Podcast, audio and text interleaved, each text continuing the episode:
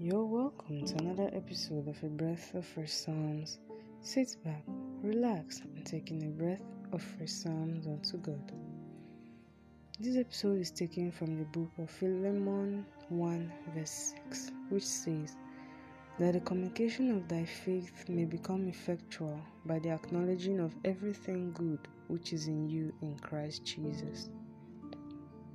We all have good things in us God created us and put everything we need to be great inside of us.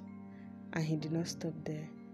He gave us His Son to believe in and also gave us His Word that through it we might know His ways and have faith. Therefore, by acknowledging all these good things He has put in us, our communication with ourselves will produce the intended results. That when people see us, with the belief and the faith in God and in His Son Jesus Christ and in the Holy Spirit, they too might believe and have faith. May our faith in God communicate loads and loads to people as we acknowledge all the good things in us by Christ Jesus. Amen. Thank you for listening to this episode of A Breath of Fresh Psalms.